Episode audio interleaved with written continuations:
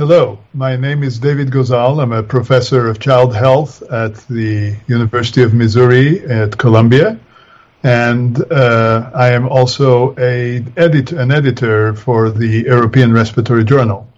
In that capacity, I have the pleasure today of uh, having a chat with Professor Walter McNicholas uh, regarding a very recent paper in the European Respiratory Journal uh, that appeared uh, uh, in the volume 52, uh, 2018, entitled Challenges and Perspectives in Obstructive Sleep Apnea. And the first author was Dr. Randerath, with Dr. McNicholas as the senior and corresponding author. I was uh, quite taken by this uh, paper, which I would encourage all of you to read uh, in its entirety, but uh, decided uh, that by having a chat with Professor McNicholas, we could address some of the important issues that are brought about by this article. Before any further ado, I would like to introduce Professor McNicholas. Walter, thank you for being today with us. I look forward uh, to our conversation and discussion on the paper. And if you could, uh, could you please introduce yourself briefly, and then uh, we will and tell us a little bit about uh, what prompted uh, this uh, article, and then we'll get deep into some of the fundamental questions that really you address so nicely in the paper. Thank you, David, and I'm delighted to participate in this podcast. By way of introduction, I'm a professor in respiratory medicine at University College Dublin in Ireland.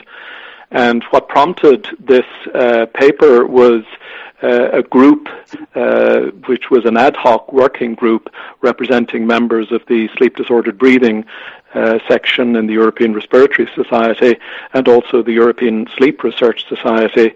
Uh, we got together and uh, following discussions, recognized that there were major challenges and limitations in our current understanding regarding not only the diagnostic criteria, but uh, approaches to management of the obstructive sleep apnea syndrome. Thank you, Walter. Um, so maybe uh, I could uh, go ahead and uh, ask you um, what I think is a very important and certainly the first question, which is do you think uh, that the current diagnostic criteria that we use for the definition of obstructive sleep apnea as a disease, um, and that we usually use um, symptoms, uh, presenting symptoms, or a spouse bringing the symptomatic patient uh, uh screaming and kicking to the uh, to the clinic, along with a laboratory or home-based uh, apnea-hypopnea index, do you think that that combination as a diagnostic criterion uh, are is, is, outdated, or um, or would you care to speculate that uh, this is still acceptable and this is the way we should continue practice? Well, David, I believe these uh, long-standing criteria are long due an overhaul and are substantially outdated. I mean, there are a number of major considerations which underpin this uh, uh, view. Uh, the most obvious is that recent epidemiological data indicate that the majority of the general population have sleep disordered breathing as traditionally defined based on an AHI of 5 or more and indeed um, moderate sleep disordered breathing based on an AHI greater than 15 can be found in anything up to 50% of the adult population, and in some reports uh, in up to 75% of the elderly population. Now, these sort of prevalence figures cast doubt on the validity of these types of thresholds and prompt a rethink. The other aspect, which I believe is very important in um, triggering a, a reevaluation, is the well recognized fact that AHI as a metric correlates very poorly with daytime symptoms and especially poorly with daytime sleepiness. So when we combine the traditional metric of AHI with the major daytime uh, symptom of excessive sleepiness, we're really co- combining two uh, metrics that uh, correlate very poorly with each other. A further uh, consideration in this regard is that we inc- increasingly recognize that there are different clinical phenotypes of the disorder For example, there's a phenotype associated with lack of sleepiness. There's a phenotype uh, that is associated with insomnia, and and these different phenotypes aren't well reflected in the uh, traditional uh, AASM uh, criteria for defining and grading OSA severity. Well, thank you, uh, Walter. And I c- concur certainly with the position that you're taking that in the context of cluster analysis, a very large data set, it has become apparent that there are clearly uh, different phenotypes that uh, are not necessarily captured by the current diagnostic criteria. At the same time, it is clear that using a single metric uh, such as the AHI is missing a very substantial wealth of information contained either in any of the recording uh, um, uh, studies that are done to define the diagnosis. And so, uh, should we therefore start thinking well beyond the AHI into uh, other metrics or measures that are currently captured or potentially future uh, measures that could be captured within a study of so many hours at, at home or, or in the laboratory uh, in order to enhance our uh, ability to uh, assess one uh, the severity of sleep disorder breathing but at the same time to look at potential markers of morbidity that are embedded already in the fabric of the measures that are recorded within the sleep study.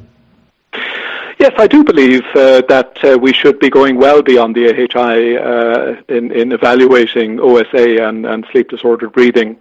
I mean, for example, there are many other signals that are currently available and indeed uh, are recorded in many of the um, monitoring systems that are available, and these include oxygen metrics, snoring, uh, cardiovascular metrics such as heart rate and indeed uh, measures of flow limitation. And uh, these measures uh, may be easier to evaluate than AHI and indeed may be more suitable to ambulatory uh, monitoring. Um, indeed, the AHI may be inferior to some of these other measures in predicting disease uh, severity and, uh, for example, predisposition to comorbidity. I mean, furthermore, there are pathophysiological phenotypes that aren't reflected in the AHI. Uh, for example, genioglossus responsiveness, uh, the arousal threshold, uh, loop gain, and other respiratory control disturbances. And, and these are important aspects which are increasingly recognized as important to the pathophysiology of OSA in general. And there's a growing interest in novel methods to evaluate these phenotypes, which are currently being validated. Thus, uh, when we start to explore these existing measures in a more expansive fashion and some other newer methods that may be available which give added insight into the pathophysiology of the disorder, this may have the added advantage of g- gaining insight into individual phenotypes and individual management possibilities. Well, uh, definitely, uh, the AHI uh, will become a single, uh, as a single measure. I think uh, you uh, completely echo your sentiment. That is, that the AHI should be viewed as a single measure, as a single metric, as an obsolete approach to evaluating a very complex disorder. It would be as if we took a single laboratory a test and uh, build a disease around it. And so I think it's time to look at the disease and from many of its multidimensionalities and use AHI as a corroborative uh, element in, in the process rather than uh, the, the, fundamental cardinal uh, centric uh, type of measure that uh, at this point is failing us. Um, in the context you mentioned and you know me- measured both endotypes, but also the possibility of using oxygenation uh, uh, and saturation metrics as another way to uh, get better insight into, uh, for example, uh, a very important aspect that is normally not very well assessed in our clinics. We evaluate the sleep, we evaluate uh, the clinic, but then we do not do diligence, or at least a thorough due diligence, in evaluating all the end organ morbidities that associate uh, with uh, sleep apnea. And so, in that context, uh, at least from the animal data, uh, we know that uh, oxygen uh, intermittent hypoxia and is a critical contributor to many of these morbidities. So maybe taking a deeper look at the information contained within the oximetry signal uh, might be something that could provide us with better insight not only into the severity of the disease but also on its consequences. What what do you think about that? Yes, I, I would support that view very strongly. There is increasing evidence. You mentioned animal studies of intermittent hypoxia, but there's increasing evidence from clinical uh, cohort studies that the ODI, which is a clinical measure of intermittent hypoxemia, is more closely associated with some comorbidities than the, is the AHI. And there is evidence from large population studies for a superior association of ODI uh, as a predictor of prevalent hypertension, prevalent diabetes, and indeed stroke incidence. Um, the stroke incidence data uh, is most closely associated with a measure of, of cumulative hypoxia, which is the uh, cumulative time spent below 90%. And in that context, the uh, oxygen saturation uh, provides a signal which has great and broad potential. Uh, not only can one look at the frequency of desaturations, but one can look at the cumulative burden in the context of CT90 and CT80, etc., etc. So uh, it, it is a very rich signal. It's not well explored in, particularly in general population studies, and I think uh, uh with this growing evidence, I think there is scope for uh, greater reliance on the oxygen signal, and in certain respects, it is likely superior to the AHI. One of the great advantages, of course, of the uh, oxygen saturation signal as compared to the AHI is that it is easier to measure and thus very suited to ambulatory monitoring and indeed over over several nights, which uh, uh, is is a, is a further an additional advantage. Well, and uh, in addition, uh, really just to add even further ammunition to this uh, argument, I would indicate that the oximetry signal also includes a plethysmographic uh, signal of the pulse, and that through that uh, there are a variety of approaches that could be implemented to look at autonomic nervous system responses on a bit-to-bit basis, as well as many other uh, derivatives uh, that can provide even further uh, uh, insights into um, mechanisms that may be driving morbidity as well. So I, I completely uh, agree with you but if we're thinking more into the future and with the issues of wearable technology, new bion sensors, nanotechnology, and so on, um, uh, proteomics, uh, the genomics, uh, a variety of, of omic technologies, um, how how would you foresee a future where we um, abandon, uh, quote unquote, the traditional sleep study, the way we look at it today? And start looking at much more um, innovative and disruptive technologies that may fun- fundamentally replace or at least substitute some of the current approaches that we use for the diagnosis or of, of any patient with suspected uh, sleep apnea. Would you care to put an oracle uh, glasses and tell us what you see in the future? Yes, I'd be happy to do so. I mean, my own perspective on this is that there is uh, rich potential yet for expanded and more in-depth analysis of existing signals. And you've already identified one aspect of the oxygen signal, namely the pulse, uh, uh, which uh, adds additional uh, information. I mean, there are a range of cardiovascular variables from heart rate to pulse transit time, blood pressure variables, particularly nocturnal blood pressure dip in-depth analysis of snoring and uh, other similar types of variables. So uh, there is great potential there, which would, shouldn't be lost sight of. But looking more uh, in in the future towards uh, quite novel technology that may uh, uh, encourage a complete rethink of how we approach this uh, question. I mean, one of the areas that I find particularly exciting is the developments around smartphone technology. I mean, people will be well aware that there are a number of apps already available which are quite simplistic in their approach in this, in that they simply record uh, gross body movement and they in, infer sleep quality from the signal. But uh, some of the work that's currently underway uh, has uh, very exciting potential in the sense that there is um, technological development around the combination of uh, video from the smartphone uh, snoring recording uh, combined with body movement and um, in-depth analysis of these signals uh, obtained from the smartphone may provide particularly interesting and useful information and, and particularly in the context of screening patients, uh, either to exclude uh, a disorder or more particularly to identify patients that may uh, require further uh, testing in a more conventional fashion.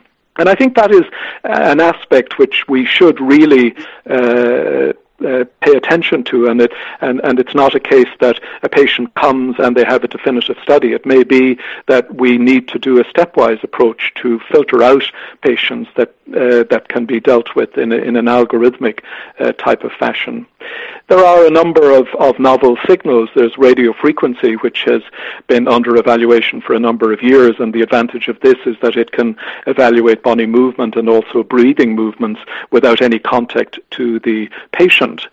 Um, there are other uh, indirect approaches, and there uh, has been interest over a number of years around the whole area of biomarker uh, evaluation, and, and, and, there's a wealth of literature uh, around the topic of uh, biomarkers that may be potentially useful, particularly in the context of predicting uh, end organ susceptibility and, and likelihood of comorbidity. Uh, biomarkers around inflammation, oxidative stress, sympathetic excitation, uh, fat metabolism, and microRNA analysis. Uh, all of these have been evaluated in different studies, and indeed, your own group, uh, David, has has uh, contributed considerably to this uh, to this work in the past, and I'm sure are continuing to do so. Other respiratory data, such as uh, uh, evaluating arousal threshold, uh, loop gain analysis, and indeed upper airway anatomy by uh, novel techniques such as uh, acoustic reflection, uh, has the potential for adding further useful data. So the, the overall context of the future development as I see it is that not only will uh, uh, future technology have the potential to evaluate the presence of sleep disordered breathing, but hopefully will also have the potential to evaluate individual susceptibility for uh, health consequences of the sleep disordered breathing. That, that would be the ambition, and, and I do believe it, it, it is potentially achievable. One of the um, big questions in, in, in the room is always going to be okay, we have diagnosed all these patients, and then we have a therapy that is very effective when it's used, uh, but um, only a very small proportion of all those that need it actually use it uh, the way they should. And so, looking at the indications for CPAP uh, therapy and considering the fact that one, uh, the adherence is what it is and certainly far from ideal. And two, the recent studies that have shed a, what I would call a call to arms and concerns about uh, whether this is a worthwhile um, therapy in certain circumstances. Um, um, how do we move forward uh, with one uh, continuing to disseminate the concept that uh, patients, one, need to be treated with CPAP since we are at lack of a better therapy at the moment that is uh, non-invasive, or uh, and two, uh, how do we address the, in, to a certain extent, valid concerns that are uh, coming through the woodwork uh, related to both the studies that have been done, but potentially to others, uh, which seem to indicate that CPAP may not necessarily be the panacea for every patient with uh, sleep disorder breathing. Well, if, if, I could address the second aspect first, I mean the uh, the recent studies such as the SAVE trial and the RICADSA trial have provided uh, sobering data and, uh, as you intimate, a, a wake-up call to our group in the whole field. Uh, perhaps we were a little overly uh, optimistic in regarding CPAP as a panacea for everything, and uh, uh some of the observational studies have perhaps given overly optimistic uh, data regarding long-term outcomes. And of course, observational long-term studies do have that potential that they tend to overemphasize the positive result. But nonetheless, the the negative studies have had limitations, which I need, which do need to be uh, kept in mind. And for example, the SAVE trial uh, was uh, limited by poor patient compliance. The average compliance was just over three hours per night, and the patient population was confined to non-sleepy patients. So it, it's a very selected patient group uh, with relatively poor compliance to therapy. And in that context, uh, the RICADSA trial published in the Blue Journal uh, two years ago um, gave interesting additional insight in that they demonstrated that where patients were compliant with therapy, that compliance was associated with improvement in cardiovascular outcomes. So overall, I think what these studies show is that um, yes, uh, across the board, uh, the data are sobering and may, may need uh, some rethink of the role of CPAP in um, you know, improving cardiovascular outcomes, particularly in the context of secondary prevention.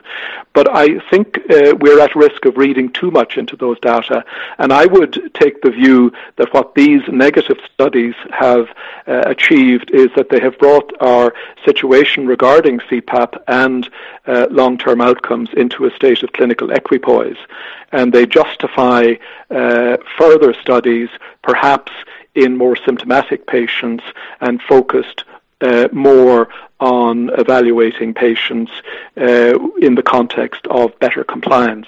It's not surprising that uh, subjects who are just picked out because of moderate uh, to severe AHI levels, who are asymptomatic po- from the point of view of uh, OSA, would not be that compliant with therapy.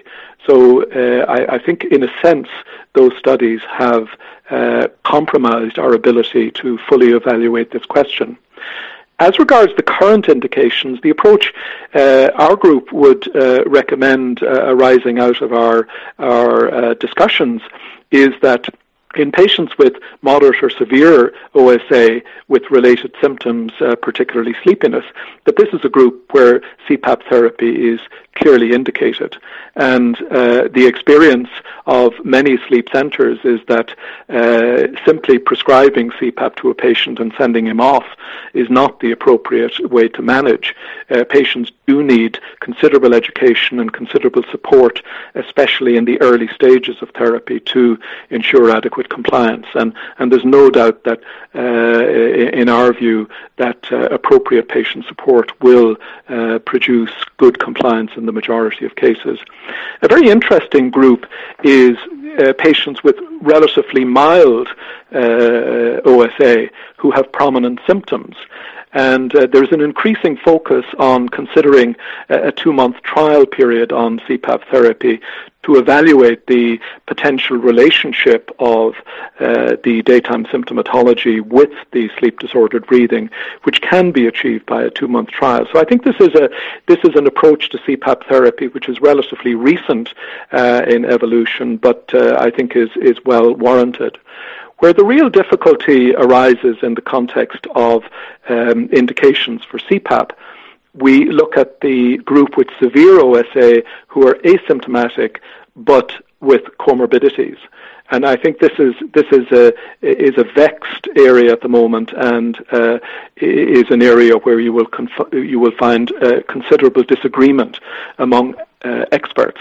But equally, I believe that there are uh, groups within that category where CPAP should really be uh, considered. And to just give two examples, one would be hypertension, and especially where there's loss of nocturnal dipping. I think severe OSA associated with loss of nocturnal dipping does warrant a trial of CPAP therapy to assess the potential benefit in that context. And another group um, uh, where a trial of CPAP therapy is warranted in severe non-sleepy patients is where there are is either clinical depression or de- de- depressive type symptoms. And there is good evidence from uh, many, many uh, publications, both in clinical de- depression and other similar scenario of significant benefit from CPAP. So I think in, in the context of uh, severe OSA without symptoms, one needs to take uh, uh, an individual approach where the individual patient is, is personalized from the perspective of treatment. And I suppose in the general context of uh, management, it's that personalized approach to treatment uh, that really is the key. The, the old style approach where you take the patient in, document an elevated AHI, document uh, an Epworth sleepiness score, and then prescribe CPAP. I think that is too simplistic, and I think in the current state of the art is very much outdated.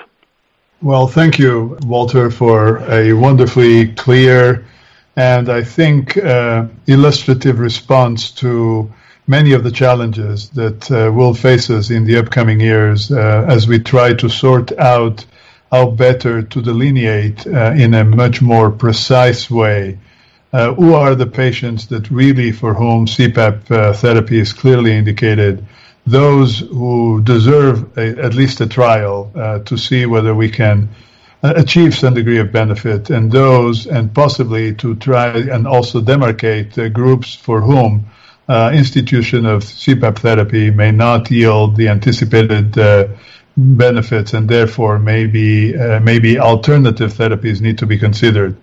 Uh, with that, uh, I think our time has come to an end for this wonderfully informative chat. I want to thank you, Professor McNicholas, for um, uh, your willingness to discuss with us today uh, on uh, your uh, provocative article um, in the European Respiratory Journal. Again, for those of you who missed the beginning of this uh, podcast, uh, we are talking about the challenges and perspectives in obstructive sleep apnea that was published in the European Respiratory Journals by Randerath et al.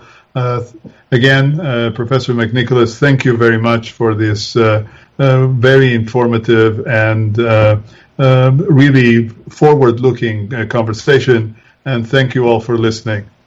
Thank you, David, and it was a pleasure to participate.